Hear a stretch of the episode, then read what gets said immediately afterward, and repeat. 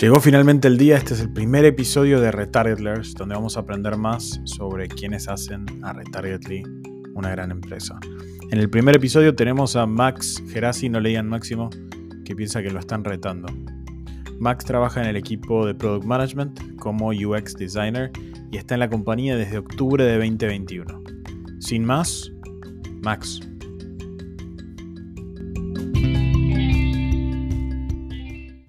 Bueno, estamos con Máximo Geraci. Maxi, sé que te dicen Maxi, ¿me equivoco? ¿Te dicen Máximo? ¿Cómo te dicen? Eh, mis amigos me dicen Max, Maxi, está perfecto. Mamá cuando me reta me dice Máximo. Bien, o sea, Máximo es el, el mala onda. Claro. Bueno, Max, eh, bienvenido al podcast, sos el primero y vamos a empezar con una pregunta básica que es, ¿quién sos? Eh, buena pregunta, soy Max, eh, U X Eh, designer dentro de, de Retargetly, del equipo de experiencia de usuario de Retargetly, y vivo en Argentina, en Buenos Aires, eh, afuera, a las afueras de, de la capital. Tengo veintidós años y eh, vivo... Un niño. Sí. eh, vivo cerca del río, me gustan mucho los deportes y, y eso es un poco de... De, mi, de, de, de lo que soy, de, de lo que... Sí. Y Max, eh, justo me, me robaste la segunda pregunta que era con dónde vivís y con quién vivís, ¿con tu familia? Vivo con mi familia, somos cuatro, eh, mamá, papá y tengo una hermana más grande, eh, todos eh, muy amantes de, de la naturaleza, por eso estamos cerquita del río, del deporte acuático también, todos practican remo. Eh, yo, yo no lo practico, pero lo sé practicar por mandato familiar también. Pero eh, sí, somos cuatro. ¿Sos el, la, la oveja negra del anti del antirremo? Se, se podría decir, sí. Yo, yo viré para el lado de, del deporte eh, en tierra, eh, rugby más específicamente. Bien. Ahora vamos a, vamos a tocar un poco eso.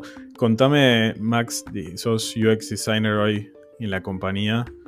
Si bien tenés veintidós años, tenés varias experiencias antes, no solamente en el ámbito de empresas, sino también empresas propias. Pero antes de empezar con eso, contame eh, qué estudiaste, dónde y por qué. Bien. ¿Qué te llevó a estudiar lo que estudiaste? Bien, eh, yo estudié licenciatura en diseño en Universidad de San Andrés, eh, también acá en Buenos Aires. Eh, a nosotros le llamamos diseño punto. Es un poco fuera de lo convencional, de lo que se suele escuchar de, de, de la disciplina. Eh, tiene un enfoque puesto en, en cómo nosotros, eh, al diseñar negocios, productos, servicios, impactamos. ¿Cuál es el, el valor eh, con el que estamos impactando a, a las personas y a, y a, a los ecosistemas, digamos? Eh, ¿Y qué te llevó a estudiar eso? Me pasó, básicamente llegué a, a, así hilando fino, es eh, mi hermano un día me pasó que, que iban a dar una charla dentro de, de, la, de la universidad. Eh, el ex director de la carrera eh, era un español, un catalán, mejor dicho. Eh, que no se enoje, perdona al profesor. Y nada, fui a escuchar la, la charla, lo, lo convirtió muy rápidamente en un workshop y a mí esa dinámica medio que me voló la cabeza, empezamos a empezar con una dinámica muy copada en ese workshop y me encantó. Y dije, esto, esto es lo que quiero hacer. Eh, y me, me, también me, me hizo cambiar la, la concepción del diseño que yo tenía, ¿no? Era como, yo antes de esa charla creía que el diseño era, eh, no sé, hablando mal y pronto, hacer un flyer y publicarlo, eh, pero entendí que no, entendí que es mucho más complejo, que se complejiza mucho más eh, la realidad, el entorno de las personas eh, y que hasta podemos diseñar, eh, no sé, eh, políticas, economías, negocios enteros, así que va por ese lado. Hay una, una foto, creo, de, de User Experience, ¿no? De diseño famosa, que es un parque, no sé si lo viste alguna vez, un parque que tiene una esquina y tiene un camino hecho en el pasto, como por la gente caminada, digamos, en tierra, y dice algo como, este es el diseño y este es el user experience. Total. Eh, creo que, como decís, to, todo está diseñado, ¿no? Desde las ciudades hasta los edificios, las, o sea, la arquitectura es diseño, el, mm. todo es diseño en algún punto. Eso, eso que decías era, vi que en, en tu LinkedIn te dice una cosa, es innovación social, ¿está relacionado o es otra cosa? Eh, eso de innovación social fue un máster que hice a distancia, eh, está muy vinculado con lo que a mí un poco me apasiona, que es, eh, va, va por el lado de, del comportamiento humano, de, de, de cómo nosotros nos relacionamos con, con productos o con, con, sí, entre nosotros y con las empresas, eh, cómo, cómo eh, funcionamos, cómo son esos modelos mentales que nos hacen comportarnos de tal o, o, o X manera, X o Y manera. Y contame, Maxi, Max, perdón, Máximo, eh, el, vos justo antes de, de entrar en Retargetly tuviste una experiencia en, en otra empresa y también recuerdo que tuviste un par de startups. Contanos un, un poco de eso.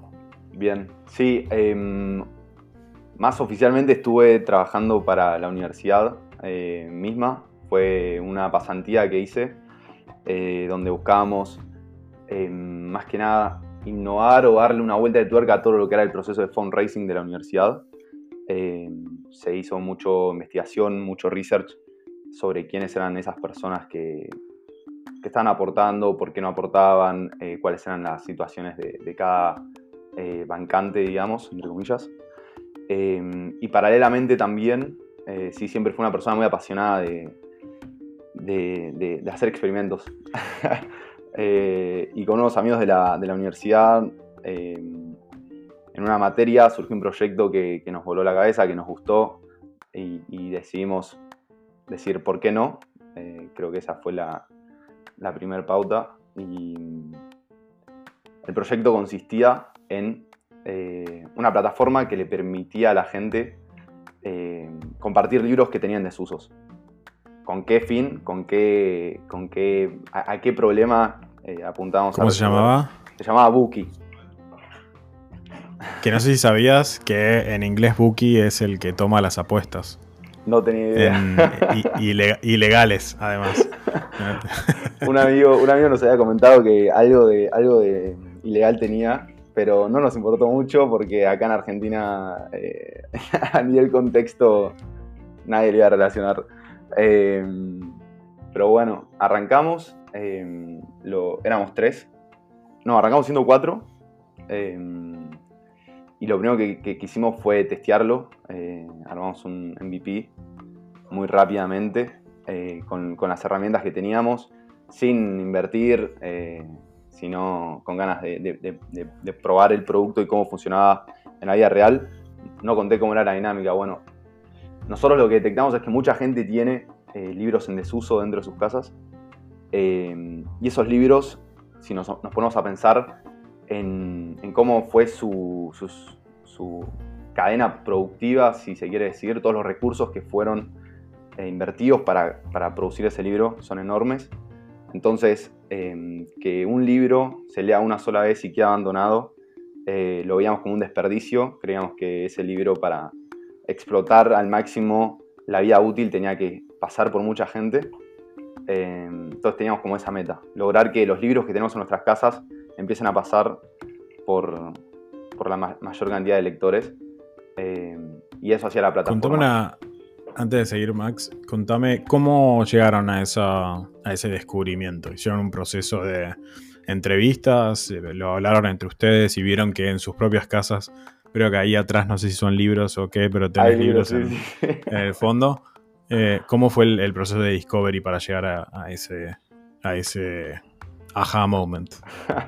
Bueno, sí.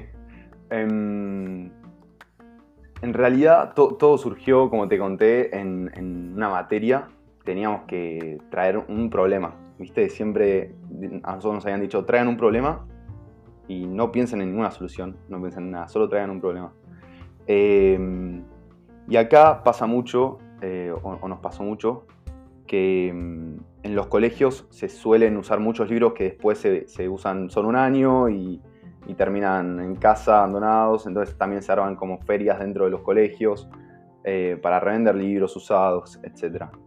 Eh, pero pues también empezamos a eh, investigar un poco cuál era la, la, la huella de carbono de esos, de esos libros, ¿no? De esos productos que, que se leían una sola vez y quedaban obsoletos, entre comillas también. Eh, y dijimos, acá hay algo que, que está por explotar, o sea, que, que hay que explotar, ¿no? Eh, hay, hay un potencial valor en otro lugar y, y tenemos que, que ir por eso. Está buenísimo. Che, y bueno, hicieron el hicieron el Discovery, hicieron el producto, crearon una plataforma.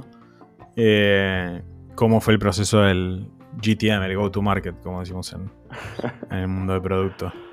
Eh, éramos cuatro en, en una oficina prearmada, era casi un, un espacio tomado en la casa de un amigo. Y fueron noches de, de planear cómo, cómo lo íbamos a lanzar. Y, y ahí fue cuando nos decidimos aliar con, con cafés de la ciudad, con cafés y centros culturales de la ciudad. Eh, porque también queríamos que no sea toda una experiencia digital, sino que también pase a un plano presencial, donde las personas interactúen o, o mismo puedan llegar a entablar una conversación en base a, a los libros que están intercambiando. Eh, y bueno, ahí el primer paso fue eh, contactar a estos cafés, eh, darles una propuesta de valor. Nuestra propuesta de valor era, eh, uno, le, le íbamos a llegar potenciales clientes, eh, gente nueva, y también íbamos a, a dar difusión por nuestras redes. Eh, eso fue más desafiante que, que lo anterior, porque les, les estábamos hablando a, a negocios que nos iban a dar un espacio dentro del local, y, y eso era algo que eh, tenía como un, nos hacía tener más responsabilidad con el proyecto, digamos. Eh, es como, vos sabés que cuando yo a veces cuento, eh, cuando hice mi primera empresa, que tenía creo que la, un, un año menos de la edad que tenés vos ahora.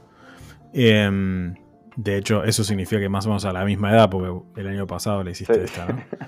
Bueno, me acuerdo que el, el, el momento así de, uy, esto es en serio, fue el, el primer día que contratamos a la primera persona con sueldo y todo. Y fue como, uy, ya, ahora hay que claro. vender, porque si no, a, a esta persona hay que pagar el sueldo. Total. Este, es un, una sensación de responsabilidad que tiene, creo, el, el, el emprender para con los proveedores, para con los clientes, para con, ¿no? Te compraron una idea, ahora la tenés que hacer. Total. ¿Verdad? Eh, digamos, esta, ya y, no es más un proyectito. Y creo que, que, que esos factores son los que te terminan dando tracción también. Eh, es como que ahí es donde terminás eh, haciendo y tenés que tener poder de ejecución, porque hay algo que está dependiendo de vos. Me acuerdo, corregime, pero ¿hiciste algo de delivery de hamburguesas o, o, o me estoy acordando mal? No, no te acordás bien también. ¿Eso fue durante, después o al mismo o, de, o antes? Antes, eso de, fue antes de Buki, antes de Buki eh, con, con otros dos amigos fanáticos de, de la gastronomía. Eh, todo arrancó nosotros haciendo hamburguesas eh, y perfeccionando esa técnica culinaria que, que, que para mí hoy es hacer hamburguesas. Eh, la verdad es que aprendimos mucho a cocinar en, en, esa, en ese emprendimiento. Eh, pero sí, arrancó, en la pan, arrancó antes de la pandemia, era un catering. Y a los meses vino la pandemia, se cerró todo, no hubo más eventos.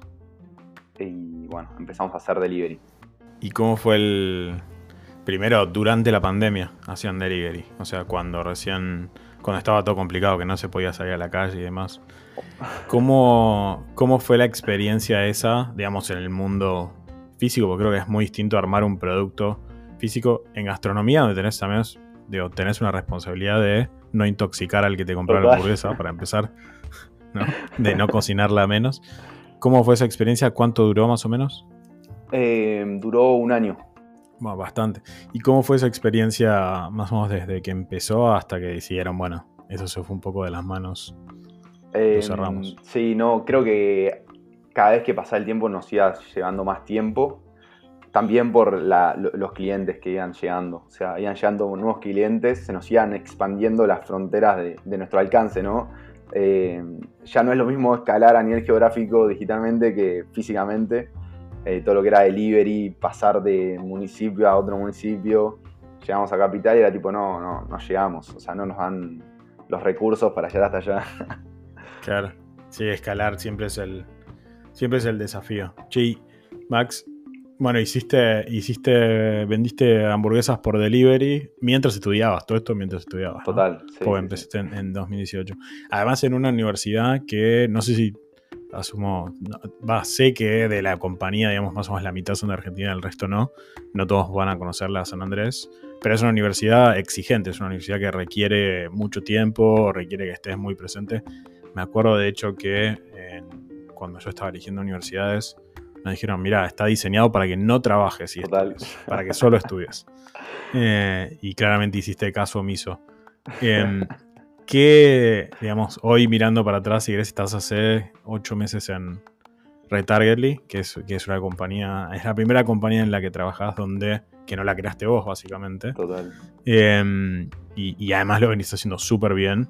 Pero, ¿qué, ¿qué sentís que aprendiste de esas experiencias que te ayudan hoy a ser mejor profesional, mejor persona, digamos, todas las cosas que, que sos hoy?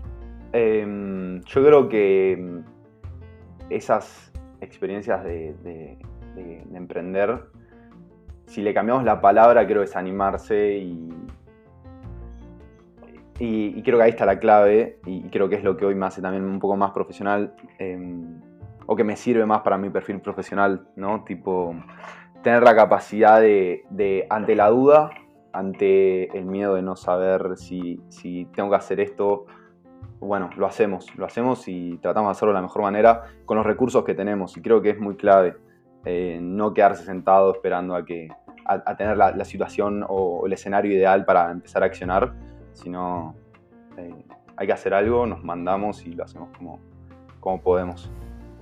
Creo que hubo un shift grande en, en términos de, si querés, la teoría del diseño, donde antes el diseñador o era casi era un artista, eh, ¿no? Que lo hacía desde la inspiración, y hoy se habla mucho sobre el tema de métricas, el tema de el famoso, no sé, el A B test, el testear el color, a ver si cómo, cuál es el componente, porque también emprender requiere, si bien puedes tener todo súper analizado, te das cuenta de que hay un componente de, de intuición, ¿no? En, en, en lo que uno se hace. ¿Qué aprendiste ahí en ese sentido, en, en tus experiencias antes? ¿Y qué venís haciendo en ese sentido en Retargetly? ¿Cuál pensás que es el lugar para el diseñador artista versus el diseñador matemático de números que, que lo único que hace es ver si es rojo y no importa si queda lindo? Converte más el rojo, pongo rojo. ¿Cómo, ¿Cómo lo ves eso y qué has aprendido? Eh, entendiendo que todo lo que hacemos está vivo, eh, me refiero a productos, eh, hablando de productos específicamente, por lo general los productos están vivos y tienen sus etapas donde eh, hay que ser creativos y tienen sus etapas donde eh, hay que empezar a, a, ¿cómo se dice?, converger, ¿no? Tipo... empezar a, ya, a ser más iterativo, decís, de, total. Bueno, ya llegaste a un lugar más o menos cómodo y ahí es una cuestión de cómo lo vas mejorando un poquito. Total. Eh, entonces creo que si bien son dos perfiles distintos, creo que tienen que convivir. Eh, hay etapas donde uno tiene que ser creativo y tiene que, que tener la posibilidad de, de, de traer diferentes puntos de vista, porque creo, yo, yo también soy de los que cree que la creatividad no es eh, algo de la nada, sino como... tener la capacidad de ver las cosas de diferentes puntos de vista. Eso a nosotros nos da la posibilidad de pararnos en el lugar del otro o de otra cosa eh, y entender mejor cuál es su contexto, cuál es su realidad. Eso para mí es la creatividad. Eh, y después, sí, todo lo que, lo que está relacionado con, con medir, con el fact, con, con el hecho de decir eh, acá hay algo que está fallando y esto me está mostrando. Eh, Es súper clave. Ahí es cuando las cosas empiezan a mejorar, cuando uno empieza a poder medir el rendimiento o, o la experiencia más quali eh, de, de, de un usuario, por ejemplo. Ahí es cuando uno puede empezar a iterar y mejorar un producto. Contame, contame Max, vos hoy trabajás dentro del equipo de producto. Eh, ya hace ocho meses entraste encima... Eh, en un momento, bueno, pudiste conocer a t- todo el equipo que había en ese momento en, en el viaje que hicimos a Mendoza, pero contame un poco cuál fue el, el, el desafío también de entrar a una compañía como Retargetly, por, digo, startup en, en tecnología, en advertising, que parece un mundo nuevo, no habías, no habías tocado nunca antes. ¿Con qué desafíos te encontraste y cuál, qué aprendizajes te llevas hoy? Creo que el desafío más grande que, que tuve, eh, hoy, hoy ya no sé si lo tengo, pero fue el de no entender la industria. Eh, entré sin saber un gramo de, de, de AdTech, de, de lo que era la industria, de que, cómo, cómo funciona el ecosistema, quiénes lo integraban. Eh, y eso fue lo que más me tardó en... En, en, o sea, lo que más tardé en adquirir ese conocimiento. Eh, creo que fueron los primeros tres meses que tuve que, que familiarizarme con todos los nuevos términos, eh, cómo funcionaban, quién compraba quién, cómo, cómo se movía todo. Nos encanta meter acrónimos en, en publicidad digital. Sí, sí, sí. El C P M, el C P C, el C T R. El glosario es fundamental. Hay que tener un glosario preparado siempre. eh, creo que a, a nivel de, de desafío... Ese fue uno. Eh, y después creo que también eh, algo que no me lo esperaba y que lo aprendí en Rally fue, eh, como vos dijiste, Santi, o sea, yo, yo nunca había trabajado en una, en una empresa eh, con esta estructura. Eh, y bueno, fue a, a aprender a, a convivir con otros equipos, a, a laburar junto, codo a codo con otros equipos. Eh, si bien eso me encanta, también... Eh, estamos hablando de, un, de una situación de, de, de estar aprendiendo, de incomodidad, como cómo me tengo que manejar, eh, a quién le hablo, a quién no le hablo, cómo, cómo es la movida. Eh, fue un poco eso, eso también fue un desafío.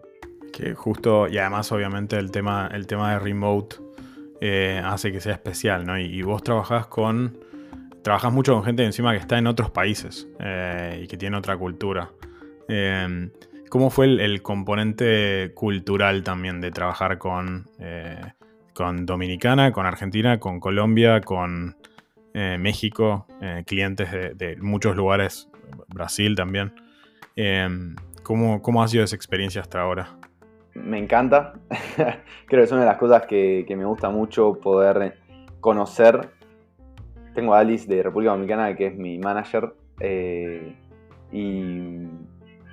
y la relación que tenemos es muy buena, eh, pero además hay como algo que, que me gusta mucho, que es poder conocer eh, su cultura y que ella me lo cuente siendo una local. Eh, eso está clave. Y no, no tenemos por lo general la, eh, la costumbre de poder hablar con gente de, de LATAM. Por lo menos yo venía de no tener la posibilidad de conocer gente eh, de todo LATAM. Eh, Después sí, a, a, a lo que es hablar con, con clientes, fue un desafío. Eh, cuando hacemos research siempre hay que, que tener una preparación, que, que el, el término, los términos que usamos, eh, preparar que, que, que sean preguntas que se entiendan en diferentes países, porque todos los países tienen eh, nada, diferentes... Sus términos, sí, obvio. Así que... Tienes que empezar a hablar más, más neutro. Total, como... me pasa. Ya, ya en Slack escribo... Neutro. Escribís tienes, no tenés. Total. Sí, ahí me transformaron. me, pasa, me pasa lo mismo. Che, y Max, ¿qué, hoy en qué estás trabajando? No sé si querés contar un poco eso. ¿Qué estás trabajando? ¿Qué te divierte también? Me decías que el, obviamente el trabajo en equipo está bueno, el tema de culturas. ¿Qué, ta, qué, qué te divierte de lo que estás haciendo hoy en día? Hace, hace poco terminamos con un proceso de research eh, que me gustó mucho, que fue cuando más pude participar dentro de, de lo que eran las, las entrevistas con usuarios eh, mano a mano. Eh, eso me, es algo que me gusta mucho y lo disfruté. Eh, después todo lo que es el análisis de, de esas entrevistas, eh, eh, sacar los insights, eh, hacer un coding de entrevistas, eso también eh, me, me gusta. Y particularmente eh, me estoy encargando de lo que es eh, las interacciones dentro de la plataforma. De, estoy muy enfocado en lo que es D M P. Eh, estoy laburando mucho con los wireframes, eh, con los user flows. Eh, no sé si hay que explicar qué es eso, pero... te iba a decir, te iba a decir, ¿cómo explicarías? Me encanta esto. ¿Cómo explicarías qué es un wireframe? Por ejemplo, para alguien que nunca... que nunca hizo diseño, que nunca hizo diseño además web o de aplicaciones o de, o de usuarios. y un user flow también, las dos. Sí, para, para empezar con, con los user flows, eh, básicamente creo que la gran mayoría conoce, son diagramas de flujos, eh, son las, lo, los diferentes caminos que puede ir tomando el usuario eh, dentro de la plataforma. Eh, también se integran las decisiones de, de la plataforma, eh, qué, qué pasa eh, si el usuario hace tal cosa o, o, o tal otra cosa. Eh, eso es como una primera instancia donde uno mapea todas las posibilidades que pueden llegar a pasar eh, en un producto digital. Eh, y después los wireframes eh, es el siguiente paso donde empezamos a eh, tangibilizar ese, ese diagrama de flujo. Eh, le, le empezamos a dar forma en, en una pantalla. Eh, con, utilizamos el design system que, que tenemos armado para empezar a incorporar Eh, futures, botones, eh, etcétera, etcétera. Como decía, vos estás dentro del área de producto. Hay un, hay un diagrama de Venn que técnicamente no se puede hacer de tres, pero es de tres círculos. Y supuestamente el producto está en la intersección de comercial, tecnología y marketing, si no me equivoco. Eh, es como estás tratando de hacer algo que se venda bien, que sea fácil de comunicar. Eh, y que sea viable, digamos, tecnológicamente, ¿no? En, eso es algo que es un factor hoy en día, ponerle, piensan, che, o primero se pone, bueno, esto es lo que necesita ver el usuario y después vemos si se puede hacer. No, yo creo que ahí eh, juega mucho el rol de, que hoy puedo nombrarlo Juanca, eh, no, nos, nos hace una muy buena bajada de línea en cuanto a lo que es el negocio del producto y cómo... cómo el, el producto hoy está o, o está de cara al, al mercado. Eh, eso también es importante siempre tenerlo en cuenta, cómo, cómo se vende. Y también, bueno, en marketing, tra- tra- trabajamos junto con marketing en ese sentido, cómo lo vamos a terminar comunicando a nuestros clientes, a nuestros usuarios. Eh, sí, es difícil, pero eh, la idea es, es el lugar a donde tenemos que llegar. Siempre, siempre cuando se tiene que hacer una intersección De, de varias cosas es un desafío, porque estás, mal, estás haciendo como un malabarismo, sí, de tres pelotas al mismo tiempo, ¿no? eh, Maxi, Max, perdón, me sale Maxi, no me queda. eh, te iba a decir, Max, eh, hoy en día el tema de, de diseño está súper en boga, además, especialmente U X. ¿Cómo te mantenés al día? ¿Qué te gusta hacer? ¿Te gusta leer? No sé si tenés algún blog, algún contenido que te, que te divierta o por ahí que sacaste de la universidad. ¿Cómo te mantenés al día? Escucho mucho podcast. Soy muy consumidor de podcast, de diseño. Eh, y también sigo en, en LinkedIn a, a comunidades. Eh, hay como una gran comunidad de lo que es U X eh, dando vueltas. Hay mucho contenido también para consumir. Eh, así que también mucho... ¿Se puede, se, ¿se puede nombrar algún podcast que digas, este es buenísimo? A ver, déjame, ya te digo. Buscar, eh, para los que no están viendo el video, está agarrando el celular y, y abriendo. eh, hay uno que se llama The Optimal Path. Que The Optimal de, Path. Es una empresa eh, de Maze que... ¿se puede decir? Sí, obvio, obvio. No, acá no hay... No, no, no pasa nada. No es comercial esto, así que puedes decir lo que quieras. Mientras no, mientras no sea un competidor. Eh, es de Maze, que es una gran plataforma para, para hacer testeos de usabilidad. Eh, nada, está muy bueno. The Optimal Path. ¿Y, y haces algún curso o algo de la universidad? ¿Te mantenés al, en contacto con la gente de la universidad? ¿O es algo que terminaste, te egresaste y listo? Eh, no. Todavía estoy escribiendo la tesis, eh, es algo que ahí me queda muy pendiente. espero, espero llegar a, a mitad de año con la tesis lista. Y también me anoté en un curso, no es curso, es el, tiene otro nombre, Laboratorios de Futuro se llama. Eh, Laboratorio de Futuro. Suena, ¿es tan interesante como aparece en el nombre? ¿O? Sí, sí, sí, es interesante, es interesante. Se hace... Tiene buen, mar- tiene buen marketing el que es eh, bien. Es todo marketing en la vida. Eh, sí, sí, lo hacen junto, es la universidad junto con un... ¿Ubicás El Gato y la Caja? El Gato y la Caja, me suena... O sea, obviamente conozco el, el, el, la, la historia del Gato y la Caja, si está vivo o está muerto. que ¿por qué me sonaría? ¿Qué es, es un...? Es, es una comunidad eh, científica y que también eh, mete diseño. Acá en Argentina, muy grosa, está muy bueno. Mirá, El gato y la caja. ¿Sabés si está solo en Argentina o en otros lugares? Creo que está solo en Argentina por ahora. Bueno, Max, creo que con eso tenemos... Tenemos un montón de cosas. No sé si te quedó algo que querés decir antes de cerrar. Igual antes de cerrar, cuando cerremos vamos a ir a... Te tengo diez preguntas para que me contestes, que son que me contestes rápido. Eh, lo primero que te surja a la cabeza. No sé si antes de eso tenés alguna cosa no, que te gustaría. Vamos, vamos a las diez preguntas. Vamos a las diez preguntas, bien. Bueno, la primera es, si pudieras haber inventado una cosa que existe hoy en día, no algo que no exista, cualquier cosa, ¿qué sería? Eh, el clip que te permite enganchar las hojas. Bien. Cuando eras chico, ¿qué soñabas ser de grande? Eh, yo miraba mucho un programa que se llamaba Prueba de Todo. Era un, una persona que sobrevivía en la naturaleza. Esa persona quería ser. Bien, quería ser un explorador. Total. Bien. Eh, ¿Qué cosa sobre vos más le sorprende a alguien cuando se entera? O sea, alguien que ya te conoce y de repente se entera de algo y dice, wow, no me lo veía venir. Uy, qué difícil. Eh...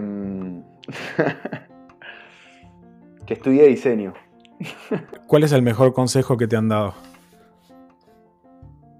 Eh, si tengo que poner como consejo, eh, eh, animate, el no ya lo tenés. Ese es un gran consejo. Muy bien.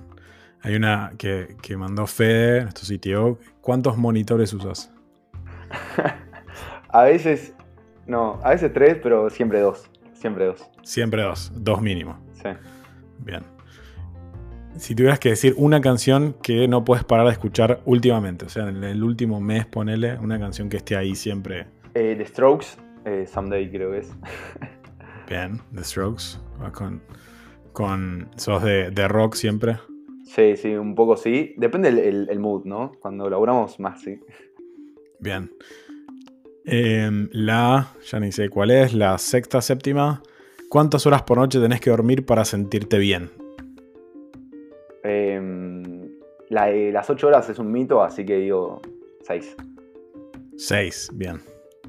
Si pudieras hablar una hora con cualquier persona, que esté viva o muerta, puede ser alguien que vos conocieras o alguien que no, y en cualquier momento del, del mundo, ¿a quién elegirías? Eh, a mi abuela. ¿Qué tiene de distinto un buen día de un mal día? Esos días que decís, hoy fue un mal día y un buen día. ¿Qué, qué tiene de distinto para vos? Eh, la productividad. Sentir que, que fui productivo. Y la última es, además de ser un gran U X designer, un gran diseñador, ¿qué hobby o interés decís que te define? Eh, ser un gran amigo. Bueno, con eso, esas son diez. Viste que no fue tan largo. Excelente. Como pensabas. Las surfeamos bien. Las surfeaste espectacular. O las remaste, se podría decir, un chiste familiar. eh, eh, bueno, Max, nada, estuvo, estuvo bárbaro. Te agradezco muchísimo por el tiempo. Eh, me encantó conocer un poco más de vos. Eh, No sé si querés decir algo como para cerrar.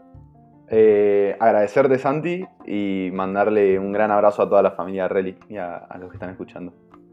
Espectacular. Bueno, gracias por acompañarnos a todos en un, el primer episodio de Retargetlers.